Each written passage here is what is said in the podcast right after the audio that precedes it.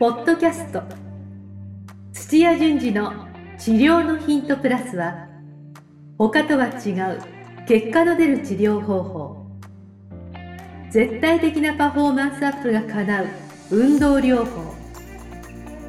治療家が持っておくべき能力とその磨き方などについて土屋順次がリスナーの皆様からのご質問に直接お答えする番組です。本物の治療に挑戦する日本オランダ都市療法協会がお届けします。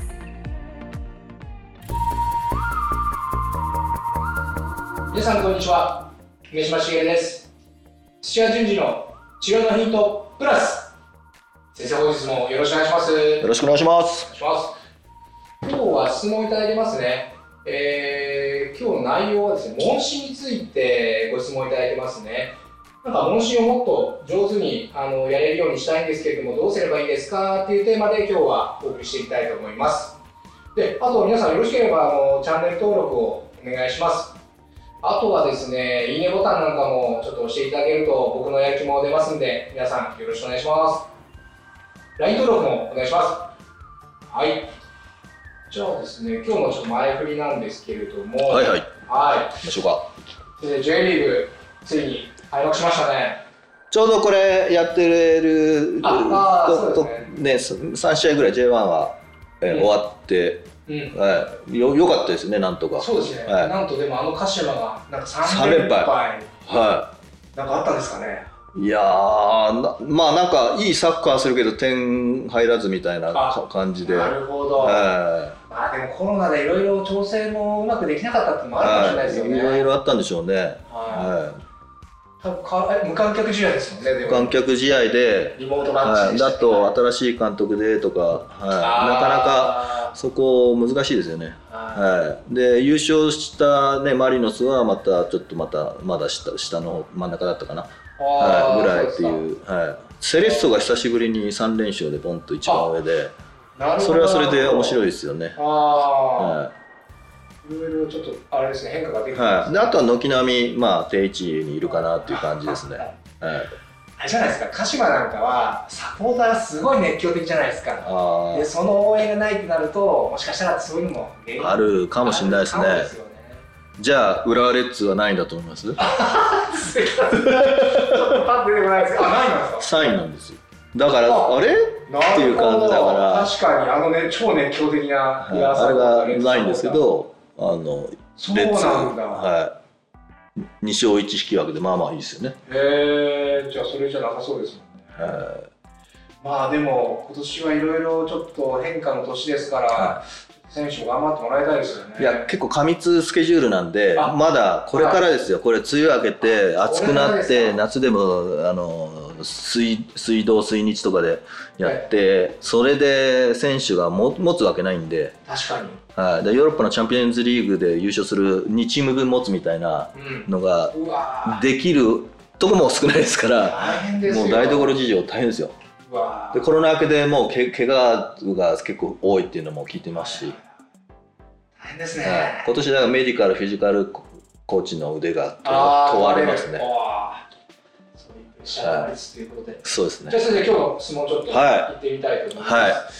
じゃあ今日はですね愛知県の方からお。えーっとおサッカーが好きな柔道整復師さんがこれで この話題のために前説が。そうですね、ありがとうございます。はい。今日は問診について、はい。はい。で、えー読み上げます。はい。J リーグが開幕して、はい。やはりスポーツはいいものだなと再認識しているサッカーオタクです。はい。サッカー好きなんですね。はい。はいえー土屋先生がはいお隣岐阜県で、えー FC 岐阜を指導されていると思うと今年はワクワクして仕事も手につか よく知ってるですよく知ってるねさすがサッカーオタクですね。はい、なかなか知らないかもな。で、えー先生のトレーニングを見学に行ってもよいでしょうかと。まあこ公開してる時は全然構わないですよはあ、ありがとうごい、はい、ざいます。ぜひ声かけてくれたら嬉しいですねあ、コメント入れてくれれば。あコメント入れてくれたらはいはですよね。はい、ありがとうございます。で、さて質問です。私は問診をほとんどやっていなかったのですが、先生のセミナーに参加させてもらって以来、あ、りがとうございます。自分でも問診をするようにしています。もういいですね。はい。ですがなかなかうまく患者さんの訴えを聞き取ることができないで悩んでいます。はいははい、そこで問診をもっとうまくやれるようにしたいのですが、い。はえー例えば心理学の勉強もした方が良いのでしょうか、えーはい、悩みより子羊をお導きくださいということで 愛知のサッカーオタク土屋先生のファンよりということで。ありがとうございます。あ嬉しいです、ね はい。はい、今日は問診についてなんですけれども何かまあ上手くなれる方法はありますか？あと心理学の勉強なんかもした方がいいでしょうか？みたいな。はこれどうですかね？いえっとい今のそのサッカーオタクさんに関しては、まあ心理学はまだやらない方です、あまだはい。勉強しないです。あの多分何を聞き取るかとか集めた情報をどう整理するかがうん。で出来上がってないんで、で確かに心理学のあのノウハウをちょっと持てると、うんえー引き出したりとかえー問診だけじゃなくて、はえーモチベーションを維持してあこうホームワークをやらせるとかそっちの方で使えるんであと確かはい、とかは慢性疾患で、うん。あの心理社会的要因と言われてますけどもストレス要因をこう探っていくみたいな、うんとこにも多分応用聞いたりとかいいろいろ使えるのは確かですけども、はい。えーまずメインのうん。自分のしっかり身につけなくちゃいけない基礎的な、うん。あのーもう技術スキルうん。なんでうん。それが身につかないうちに枝葉のそれ知恵を勉強しちゃダメですよ。順番があるってことですね、はあーまずは基礎。い。はい、だ治療技術もないのに、はなんかトレーニングの内容ばっか身につけてもダメなように、い、うん。はい、だからまずは問診をどうやって、えーやる聞く中身はこうする、うん。出てきた情報をどう整理して、あのまあ鑑別していくっていうそう一連の流れをもっと極めた方がいいですね。そういうことですね、はい。でそこが細かくこれの情報が欲しいって大体あるんですよ。うん。っていうのがなんか回を重ねて定まってくるとそれを聞き取ろうとしますから、なるほど。はい、だから順順番逆ですよ。聞き取れないんじゃなくてまだそこが聞き取るリストがちゃんと出来上がってないと思うんですよね。リストというか、はい、そうですね。あーそっか。むやみに問診をしているって感じはい、お茶飲み話じゃないから、あーはだから場合によってはいらない情報を入れるのをシャットダウンすることさえあるんですよ、問診は。いあそうなんですね、はい、高齢者とか、なんかおしゃべりな女子とか多いんですけど、はい、ではいはいって言って、あの必要な情報を集めるっていうのも問診なんで、あーちなみに先生はある程度リスト化ってされてるんですか問診は？リス今はしてないですけど、書き方、集め方はもう大体、まずこのテーマについて集める。あで、集め切ったら次ここのテーマって言って、はいはい。あの聞き取ろうというテーマに関して大体全部言わせるようにしてます。でやらないと人間なんかあのいろんな話に飛んでいくと、うん。あの聞き漏れがあったテーマを忘れちゃうので、確かに。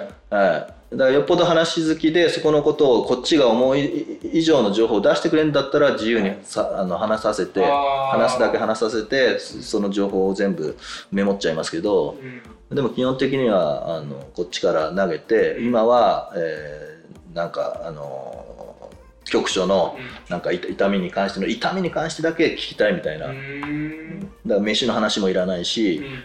あのトレーニングがどうたらこうたらっていう話もいらないですし、うん。っていうので、痛みに関してずっとしつこく聞くみたいなそういったやり方ですね。でそれが終わったら、必要であればですけど、飯のことについてこうずっと聞いてはい、で今度は飯のことをずっと集中して聞いて って言ってまあもうぶ不器用にやった方がいいそこは。あもそういうことですね、はい。じゃあある程度あの、まあ、最初の慣れないうちっていうのは、はやっぱその聞くことをリスト化して紙に落としたりとかいいような感じはい、最初は紙でやった方がいいと思います、うん、紙聞き漏れがないようにとか、はい、紙とか、うんまあ100歩譲って、うん。あの PC 使って、ああそうかそうか。はい、やるとよくて、うん。でそれをバーッと見直すと足りない情報が出てくるのでそれはなんか次回の時にあの確認するとか、あそっか別に1回でやらなくてもいいですもんね、はい。問診そうですそうです、別にまあ次の2回目3回目の、はい、あの LINE もあるわけですから。そうですそっかそっか1回でやるやらなくてもいいですもんね、はい。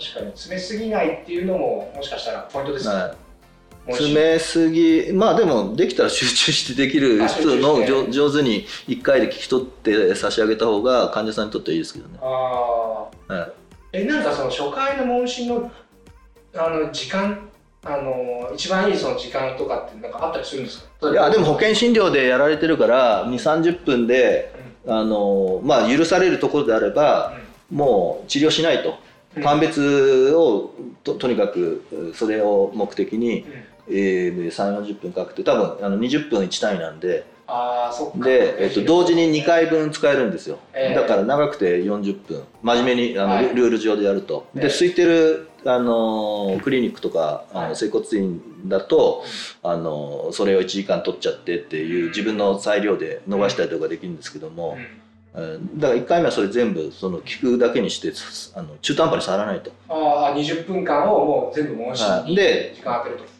大体こういうことなんで、うん。じゃあ2回目から明日来てくださいなのか今週のいつ来てくださいでそこから治療方針通りに始めますっていうあの了解を得る場にすればいいんですよ。あで残り5分だとかはい。10分とかで治療してもなんか十分なけあの満足する結果って出ないんで。あーなんかそれはなんとなく分かるような感じがしますよ、で満足するかどうかっていうよりかは患者さんはなんか痛みを取ってほしいとかっていう感じで来ててうん。痛みが取れないじゃないですか。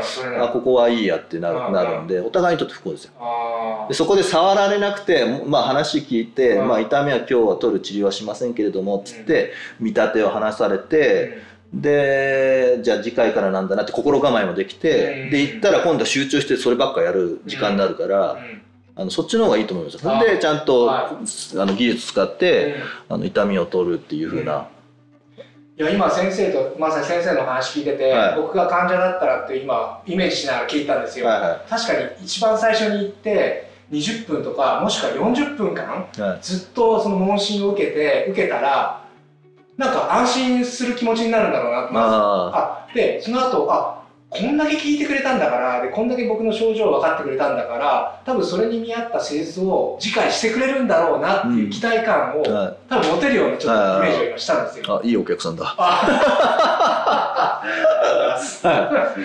でもなんかみんなやりがちなんですけど治療家の方ってそのところで全部やりたがるんですよ、何をですか？えー問診治療、ああー、そのなんか。20分なり40分なり。はい。はいはい。はい、む無理なんで。ですよで中途半端でただ評価はシビアなんで、うん。か変わらなかったで、うん。もう次行かないってなっちゃうんで、うん。はい。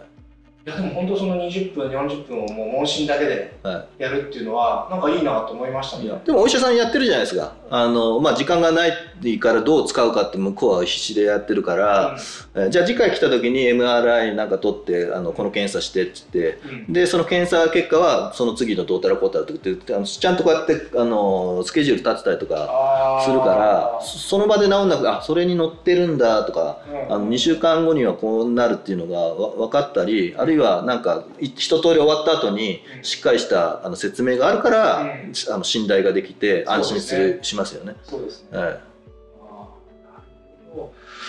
りましたあの先生。はいじゃああのまあちょっとまとめに入っちゃいますけれども、はまずは基礎ですよねい、。そうです問診はもう。心理学なんてなんかかっこいいのやらなくて そうですね。はい。まあそれもちょっと置いといて、はいまずは基礎を固めてからで、その基礎の固め方としては、まあ不慣れなうちはまあやっぱ聞くことをリスト化しておきましょうってことですよね。そうですね。ただ問診のやり方っていう本もあんまないですし。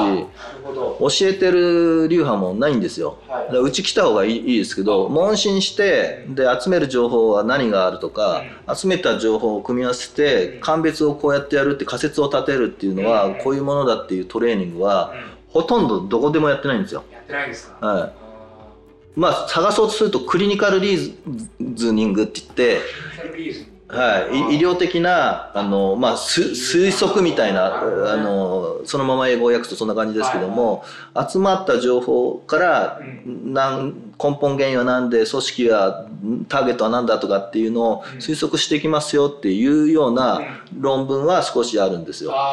ただそれはもうあ集めちゃってますから情報を。そうだからそこから何を集めるのかとか、うん。あの一から全部やってる教えてもらうっていうのはないんですよ。私が知る限り。なるほど。はい。だそれだからうちで、はいえあのオンラインのもありますし、はでこれ耳学問じゃダメい。で、はい。あのまあ YouTube でもダメで自分ではい。集めるあの機械うんでまとめる機械っていうのをアウトプットするようなことを繰り返さないとダメでしかもある程度知ってる人に導いてもらわないと絶対身につかないです。あ、そんなスキルなんですね。は結構高度なスキルい、なんですね。すごいこうですあの応用なんで。だから集めてこれが合ってるかどうかってわからない限り直しようがないじゃないですか、そうですね。はなるほどね。い、でそれのトレーニングをあのするっていうのがあのないんでぜひうちのスクール来てああ、それが学べるってことはい、何何本もいろんなケースで、まあ、あの来たら来たでも自分が見たことないようなケースとかやるんでそうすると、はい、また新しいあの疾患とか患者さんに対応もできますからそういうトレーニングをもう集中してバッとやってで心理学ですよ。なるほど。そこからのそこからの心理学で同じことやってても、はい。この先生なんか話しやすいなとか、あはい、いつの間にか導かれてあのやる気になってるみたいな、あ、いいですね。はい、それはそれでありですよありありですありです。わかりました。えーじゃあ、あの、問診はもう本当に最初に患者さんとの信頼関係を築く、はい。本当に大事な時間だと思いますので、はいまあ、ぜひですね、問診のスキル、まあ、高めていいや問診深い深いんであ、はいはい。はい、ただ問診の勉強したらしたでもうすぐ即あの自分の治療のところで使えますから、うんうんうん。はい、もう今日からあのある程度力が身につかないと問診は使えないじゃなくてもはい。すあの そこそこの程度でも結果が変わってくるんでなるほど。いややり始めたらもうどんどんどんどん身についてきます。いいですね。ははい。じゃあ先生、あの、本日も貴重なお話ありがとうございましい、た。はい、ありがとうございました。今日のポッドキャストはいかがでしたか？番組では土屋順次への質問を受け付けております。ウェブ検索で「オランダ都市 DMT」と入力し結果に出てくるオフィシャルサイトにアクセス。ポッドキャストのバナーから質問項目をご入力ください。またオフィシャルサイトでは無料メルマガも配信中です。ぜひ遊びに来てくださいね。それではまたお耳にかかりましょう。ごきげんよう。さようなら。この番組は提供日本オランダ都市療法協会ナレーションボイスアップマスターコーチ春でお送りしました。